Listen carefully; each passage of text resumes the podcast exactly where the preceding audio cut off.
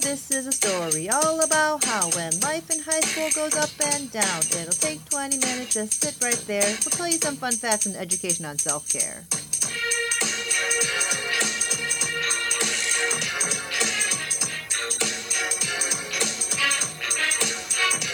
In West Urbana at Uni High, in the SSOs where I spend most of my time. Chilling out, maxing, relaxing, all cool, and talking to students instead of the school. When a couple of students who were trying to be cool, wondering what was happening in the SSO. Well, we want to give advice so you're not scared. So come and join the fun, and we'll tell you what's out there. Miss Amy and the Seeds, we know the deal. The topics and advice are so fresh and so real. If anything I could say, this podcast is rare. The stories, the people, you don't want to miss this, I swear.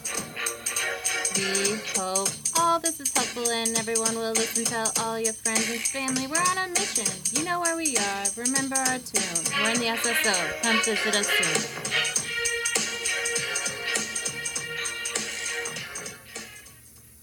Welcome back to Coffee with the Counselors. I'm Miss Deeds and I'm here with Miss Amy, and it is the end of February, which has come and gone super fast. It's almost like it didn't exist. yesterday was 2 22 22 mm-hmm. and after that every day until the end of february is a palindrome so it's 2 2 3 2 2 today it's a palindrome. it's like where if you say it's like the same on both sides Oh, okay. like you know 2 2 3 2 2 2 2 4 2 2 Uh huh. or like the name Hannah is a Uh-huh. palindrome because it's H A N N A H. So Uh-huh. it's like backwards and forwards, it's the same thing. Uh huh. That's what a palindrome is. Oh, interesting. Learning new things every day.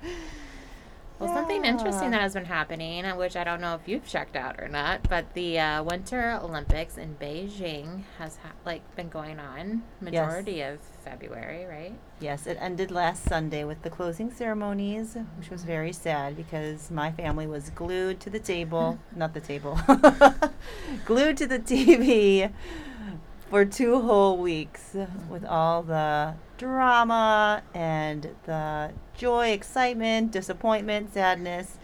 We went through it all. It was a roller coaster. Yeah. So today I think we're going to spend some time just kind of dissecting it a little bit, talking about maybe um, how the athletes feel when they're performing, how that affects their mental health before, during, and after the games, and just kind of shining light on the young people that are competing around the world. So, was there a particular event that was your favorite? Well, my personal favorite this time around was the men's figure skating with Nathan Chen. And that's new for me because I haven't been into the men's figure skating in a while. Like, I've always been into the women's figure skating, but I don't know if there's people who have followed, but I haven't watched since like the old days of Scott Hamilton and Brian Boitano. And, uh, oh gosh, I can't remember his name. He did the announcing this this time around, but yeah, but this time I don't know. I think I'm a kind of a fair weather fan, and because there haven't been any U.S. men who have done really well the past couple years, I haven't followed. But this year, when I was watching, all of a sudden, like they said, Nathan Chen is this amazing skater, and he was on like all the commercials. So I was like, oh. I want to watch him. So then I saw him, and then I kind of heard a little bit more of his story because he also went to the Pyeongchang um, Olympics in Korea, and apparently he did really poorly. I guess on his short program. So I think he did an okay long program, but his short program he fell a lot. So I think that was really really disappointing for him. So it was kind of like his comeback time and uh, like a lot of the stories of him highlighted going back i think he's a yale student so i think like pausing going back to school and then pausing on skating kind of getting himself back together again and then recommitting to train and strengthen up for the olympics and then this was kind of his time to shine and he did so well he did like everything perfectly well, maybe not perfectly, but it was definitely better than all the other men. So then he ended up getting gold, and it was like this victory moment for him, like Mhm. redemption from the past Olympics. So it was a really good story, as well as, uh, I don't know, it was really wonderful to watch too. hmm Yeah. What was his reaction like when he did he get a gold medal? hmm Yeah, he won gold. As you'll find out through this episode, I do not know as much about the Winter Olympics as Miss Amy does. I caught the highlights. Yes, he won gold, and uh, I think it was like when I think about Nathan Chen, I feel like his is a really beautiful, like I said, redemption and success story of kind of learning from his own failures, which is something we talked about at home with the Mhm. kids too. Like, he didn't let one time of disappointment just like let him throw in the towel and then say, I'm not doing this anymore. But he used that as fuel, you know, in his own way to motivate him this Olympics to, you know, really redeem that and do really well. So he just did so well and he- started off with the sh- the short program like phenomenally. And you could tell at the very end of his skate like he was just having so much fun because he knew he did so well and even this one part he like was giving gave this like fist you know how like they twirl around really Mhm. really fast and then in that time he gave this like fist pump which i don't know if it was a part of his choreography but people talked about that fist pump you know like because it was apparently he's kind of like the stoic person who doesn't really show his emotions but Mhm. it was just kind of like spilling out of him because he was so excited you know Mhm. and uh yeah i was really happy for him Yeah. Miss Amy is like the number one fan because whenever it was happening, we were me and Miss Courtney were talking about, you know, you can just watch that like the next day on YouTube or something. And Miss Amy was like, No, I'm staying up to watch it no matter how late it is. I need to see it live. So um, Yes. but he sounds super amazing and that he has had to have sa- his own sacrifices, right? If he had to leave school to focus on training and sounds like he was he's a very motivated individual um, outside of the rink as well. So Yeah. um, I'm glad that you had that teachable moment with your your kids and was able to sh- you know share that because I think it's important for young people to see um, you know people that are in the spotlight highlighted and um, that they do struggle too because sometimes we forget that you know Yeah. So I think when we see people on TV, it's hard, like in a, an event like the Olympics or I guess with a lot of reality TV, before it was never like real people. It was like a stage show or a movie or, you know, something scripted. So we just kind of think of it as like a character and we kind of dissociate that it's like real human beings with real lives and pressure. But now I feel like when we're seeing people real time, it's easy to kind of look at what they're doing and judge them by their successes or what they don't do right. But like they all have to come home, they all go back to school. Mhm. They're only college students, a lot of them. And they have to go to, uh, you know, live a normal life and go to the grocery store and get coffee and, you know, those kind of things. So, yeah, it's not just about this like one time Olympic moment, but it's like that's just kind of like one marking point in their lives of Mhm. significance. But it might not even be like the highest thing, Mhm. like Simone Biles. Do Mhm. you want to talk about? Yeah, so um, Simone Biles got engaged this past week to someone who's a pro football player.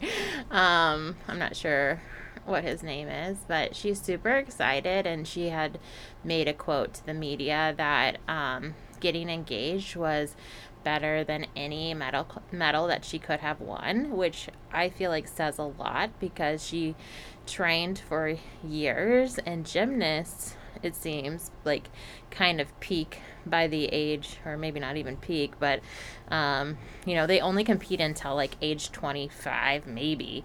I mean that's kind of even pushing it in a lot of situations. So um, you know, she's dedicated her whole life to this. So her saying that, you know, being engaged and being like a normal person and finding her purpose and meaning um, and starting this life uh, with her fiance, um, I think says a lot about how she's and she's really had to go through a lot over the last few years. Um, you know, she she was very vocal over the summer Olympics about the trauma she experienced with Larry Nassar, mm-hmm. as were some other gymnasts. Um, but you know, she actually pulled out because she just couldn't she couldn't compete, and she didn't feel like she was being the best for her team, which took you know, in, when you're in the national spotlight like that, I would think that that would take a lot of courage and bravery to stand up for what you need in that moment. And I think she's a great example of someone that um, really put herself first.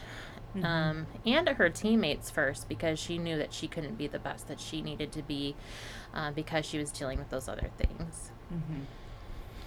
Yeah, and I think it's just important to remember that, like, just the perspective of why we do things in life. Mm-hmm. Sometimes we put so much pressure on ourselves for this one moment, whether it's like, I don't know, a meet or a competition or a performance or getting into college or something, you know, but like, then those moments do pass and then a lot of times i think people are left with like oh well, what was that really about? Was that worth it? And now what? Kind of thing. Which is, I think, um, you know, athletes, like you had mentioned, come home from the Olympics and they go through a, a, lull because they have to process being on a high at the Olympics and how they performed there. Mm-hmm. And then how they didn't perform there for those who feel like they, you know, are disappointed with how things played out. Mm-hmm and then how they're going to move forward and stuff. So, yeah, because there's a study done in like 2021 uh, that said that like 25, about 25 percent of athletes that were um, like Olympic athletes or Paralympic athletes would experience like this dark period after they have to go back um, to their usual life after the Olympics uh, were done, where they had to resume many things like you had just mentioned, like going to the grocery store, going to class, going to do whatever, working out, not in this high intense uh, situation, but just like for your own physical fitness and well being and to help with your other like mental health and everything like that. Um, but the high stakes and the pressure that was put on them, you know, they're not, I guess they're professional athletes in the in the sense that you know they're competing on this national level but they're, you know, 15 year olds or, you know, 20 year olds that aren't used to this type of pressure and understand, like, if they're just going to the gym all day and then going home, like, that's just, that's, that was their life. And so that they could prepare for the Olympics because they only happen like once every four years. So if you only have the limited amount of times that you could possibly compete, like, the pressure builds and builds. So that's mm-hmm. why a lot of them have come out and um, share their struggles of how they felt, which I think brings great awareness to us um, as a nation and as a as a community uh, that we can be like you know what i'm not alone i'm not the only one that feels this way people that you know have made a bunch of money off endorsements and like have been to the biggest stage that they could be in for their um, sport also feel these same things that i do mm-hmm. but again like you were saying like the, so much pressure is like resting on this one moment in time and like mm-hmm. simone's situation she is seeing that like you know there's there's more out there that i have yet to do um, and her voice is big too now because she has been in the spotlight so she can make a, a large impact i think and really resonate with other people mm-hmm.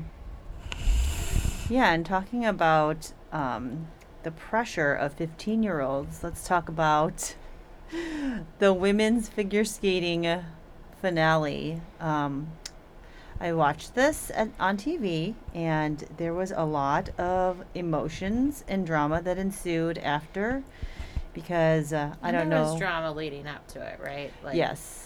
I think it was a culmination of the, drama because what had happened was there was a Russian figure skater Kamila Valieva, and uh, she, uh, you know, Russia in general had this whole doping scandal thing um, from before, Mm-hmm. so they can't even be known as Russia in the Olympic. It's the Russian Olympic Committee. But so she was found to have this medication that enhances performance, but it's like a heart medication. But it's on the list of illegal doping drugs. And then I'm not really sure why, but there was uh, um, a vote to see if she should she could skate or not, and they actually allowed her to skate, which was very controversial because many people felt like she should just not have been allowed to because it's very black and white. If you have this in your system, you shouldn't. Um, and if you don't, then you can. But they allowed her to skate. But they said that if you do skate and you medal, then we're going to cancel the medal ceremony, which seems very unfair for the other two people, mm-hmm. the other athletes who medal, because then they have that Olympic moment taken away from them. Mm-hmm. Well, she did fine in her first short program, but then the long program, I think it, in my opinion, it was like the pressure that she felt from all of the things that were happening because she did very poorly and she fell multiple times and she ended up getting fourth, so she didn't medal. But that so she's the one that went at the very end. So right after she went, everyone knew their placements.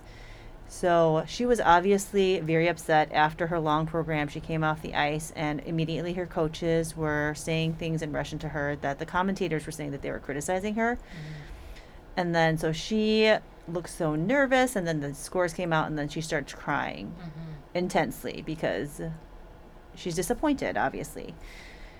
So then the standings then were two Russian skaters for first and second, Anna Shcherbakova and Alexandra Trusova. And then a Japanese skater, Kaori Sakamoto, got bronze. Well, the second place bronze, no, silver skater then starts yelling and crying. And uh, I didn't know what was happening. So I actually don't, nothing has been confirmed to me why she was so angry, but she was very angry. Um, I don't know if it was because she was disappointed for her teammate or she was upset about something for herself, but she was yelling that she wasn't going to go on the podium. And then they, you know, turned the cameras turned to the Japanese skater and she's bawling too, but apparently she's like crying out of happiness because she won bronze. And then uh, Anna Shcherbakova was the one who won gold, and nobody was congratulating her. She just kind of like stood up in this confused look, you know, with this confused look in her face because nobody, everyone was like crying. There was chaos everywhere. And I felt so bad for her because she couldn't have this like joyous Olympic moment because she won gold in the Olympics, you know, and no one was even congratulating her. Mm-hmm. But all that drama to say, it was really intense. And I was very confused as what was happening because it was very not typical of, you know, what happens after the ladies skate mm-hmm. in the Olympics. Yeah. Then I thought about Kamila Valieva and how she's only 15 years old, which means she's probably like a sophomore, Yeah. you know? And I think about some of our sophomore students and to have that kind of pressure mm-hmm. and people, like the world, be so angry at you for something that you can't even control because you're just listening to the adults. Mm-hmm. You know, they're the ones that told her what to do or she kind of had no choice but to do what they told her to and then she received intense criticism and pressure and all of that kind of came out in her skate and in her performance and it was just a lot and it And felt even really after sad. she did back, like you know, she didn't perform as well as she had wanted, and um, you know the the coaches and people were like yelling at her. Uh-huh. Um, you know, like she already internally felt like such at a low point, and then to just have that like re-emphasized by someone who you thought would care about you and given all of the media attention that this whole thing had gotten like you think would have a little bit of empathy but it really just like exacerbated it all Yeah. Because especially as adults, we need to be protecting young people. uh-huh. Yeah, and helping guard even their mental health. Even with all the discussions of athletes and mental health, I feel like there's still so much intense pressure to perform. mm-hmm. And maybe more so in other countries, but still, it was a really sad thing to watch unfold. Very unfortunate. Mm-hmm. Yeah. But I do feel bad for her because of like the pressure that's put on her, the lack of support that she seems that she received as well. And, you know, Mm-hmm. I don't know, it's just a hard situ- situation, but Yeah. And one more story I want to highlight that really impacted me was Mikaela Shiffrin, who's this gold medalist skier. And she had five events that she was going to ski down. And the first two events were her her best uh, her best categories of skiing. It was like the slalom and something else. I can't remember. But she skied out in both of them. And uh, I think it was very shocking and confusing for everybody, especially her. So after her second one, after she skied out, she kind of like just sat on the slopes for like 20 minutes with her head down in her knees. And, uh, you know, then NBC kind of interviewed her on the way down, and she was just saying she was just really confused about why that happened, as well as like, um, she said she was questioning everything that she ever did, kind of thing, you know? Mhm. And I thought it just made me really sad for her because of the pressure that she probably felt, as well as like the internal struggle that you could see that she was going through, Mhm. you know.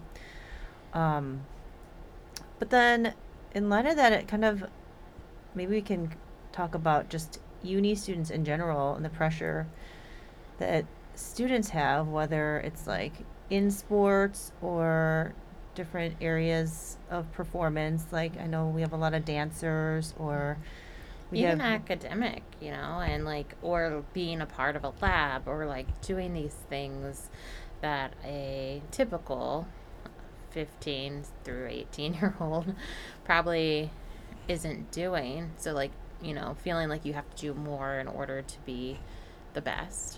uh huh. Um, whether it's like internally motivated or if it's motivated by like someone outside, like your parents or Uh-uh. um, other peers or teammates or whatever. Like, I think, you know, through talking with a bunch of students here, that sense of a pressure cooker does exist in a variety of ways. Yes. And being a young person, I think stress in general is so detrimental to brain development as well as physical growth and it just affects all areas of young people's lives, you Mhm. know, because your bodies and minds are still growing. So, uh, I think and obviously like the stress and pressure probably will exist Mhm. because you're committing to different things that have a lot of pressure, um, whether it is your academics or outside activities. But I think part of the ways to counter that is just to have more of a balance, you know, or knowing strategies of how to manage stress. So it's not just completely overwhelming, Mhm. but there's like a healthy way to deal with and live with that stress that's not stressful. Like it's Mhm. not constant stress, Mhm. but moments of enjoyment and relaxation Mhm. and, uh, you know, self care Mhm. that I don't think students really understand how important it is Mhm. because you're young. But as you get older, I think people understand that a little bit better and incorporate that more. But it needs to be something that young people do because I think young people face just as much stress, if not more stress and Mhm. pressure Mhm. than older people. And I think that if you don't learn how to do it when you're younger, then it's harder to implement it into your life as you get older because you're used to this steady level of feeling uncomfortable because Mhm. you're heightened all the time because of your stress. And that's just kind of like your new normal. But your normal doesn't have to be like that. It can be more balanced and like you know, you can take a break and come back to it. And usually, if you're able to do that, you feel more refreshed and able to focus better than if you're just constantly just fearing like what's ahead. You know what I mean? Mhm. Um, but because even for myself, I feel like self care is usually not a pri- like a priority, even though we talk about it all the time. But it mm-hmm. was never really a priority for me as like a young person either.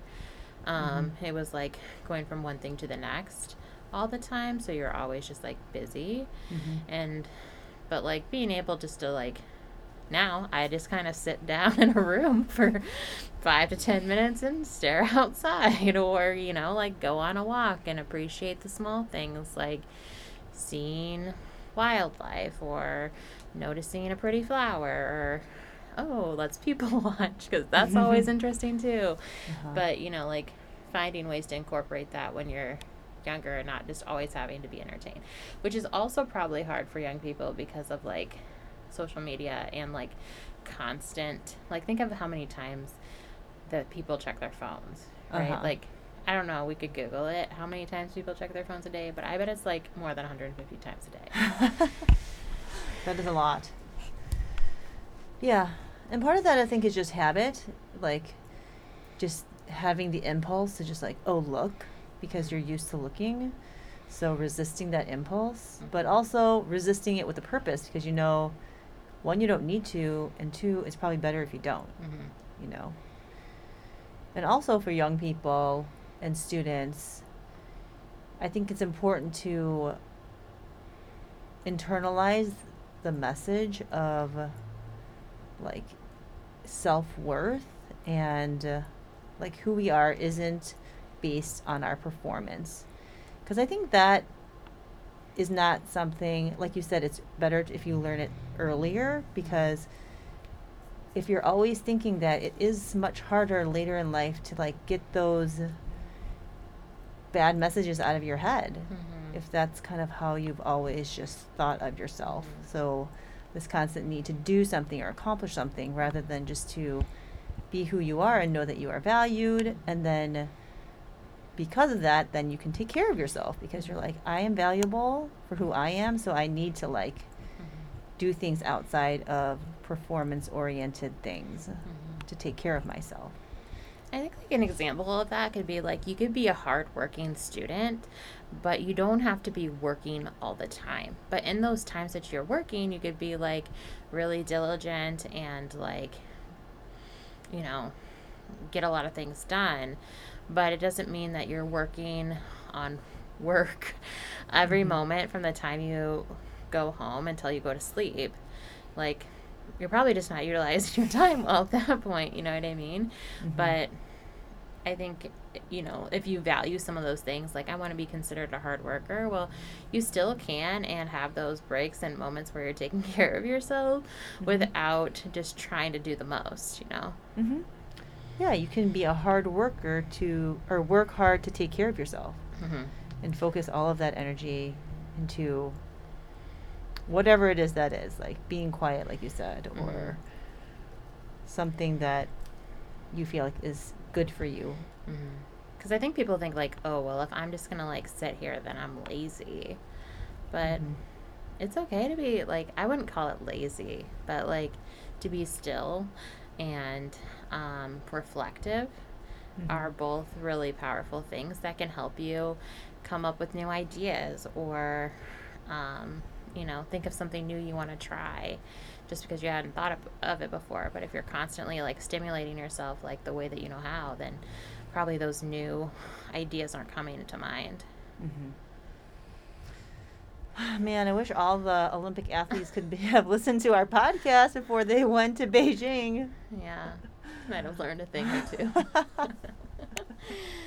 oh, man well we appreciate every one of you and thank you for tuning in um, next time we'll be back with something new but until then if you haven't seen the highlight reel of uh, nathan chen you should go and check them out Yeah, I think I'll do that too. Bye. bye